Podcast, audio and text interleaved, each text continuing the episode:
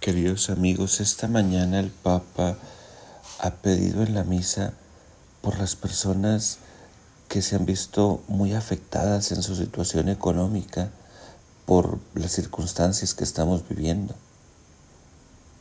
Me ha hecho pensar en los hogares puestos en angustia y tribulación por diferentes efectos de esta cuarentena.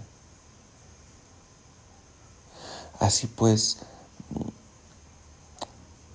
el funcionario real del Evangelio que acude a Jesús para implorar por la salud de su hijo que está muriendo, puede bien representarnos a cada uno de nosotros. Cuando una necesidad muy honda lacera nuestro corazón y sin importar nuestro rango social o económico, nos pone de rodillas frente a Dios. Señor, ven antes de que mi hijo muera. la oración tan llena de humildad y de llanto, de impotencia personal y de abandono en Dios. La oración de este hombre en el Evangelio, o la tuya y la mía hoy.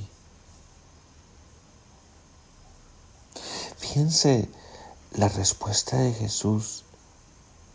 Vete, tu hijo ya está sano. Una respuesta en la que, a pesar del dolor, a pesar de aparentemente eh, no contar con la compañía de Jesús de regreso a casa.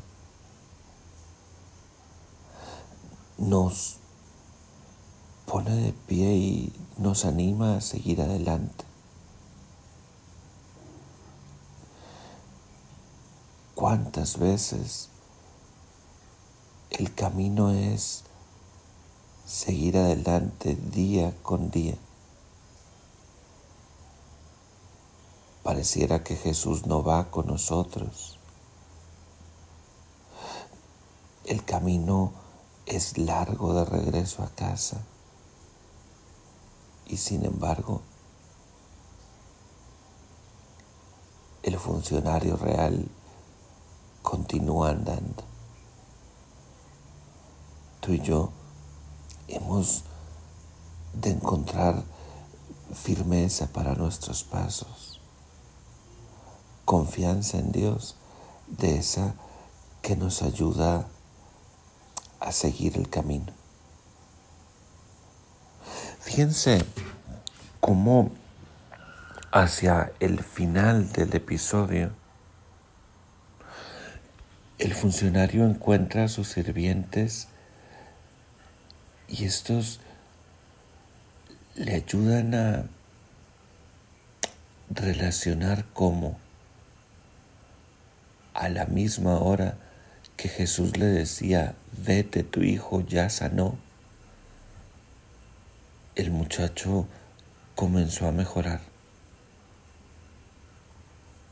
Hacia el final del camino, este hombre será capaz de darse cuenta que todo estaba en manos de Dios, que el Señor actuó, que cumplió su promesa.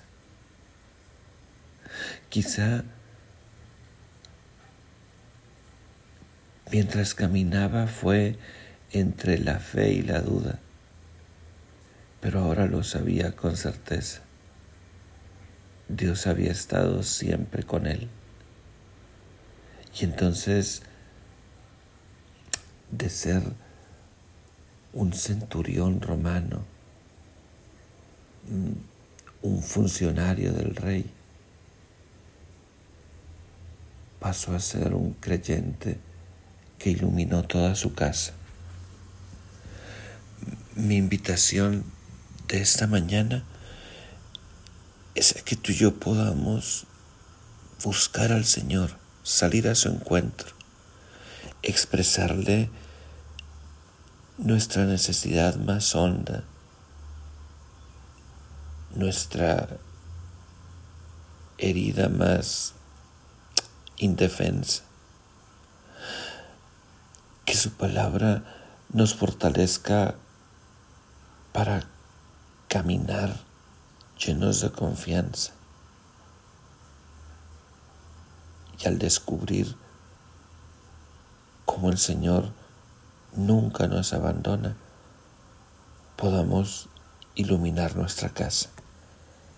Que el Señor te acompañe.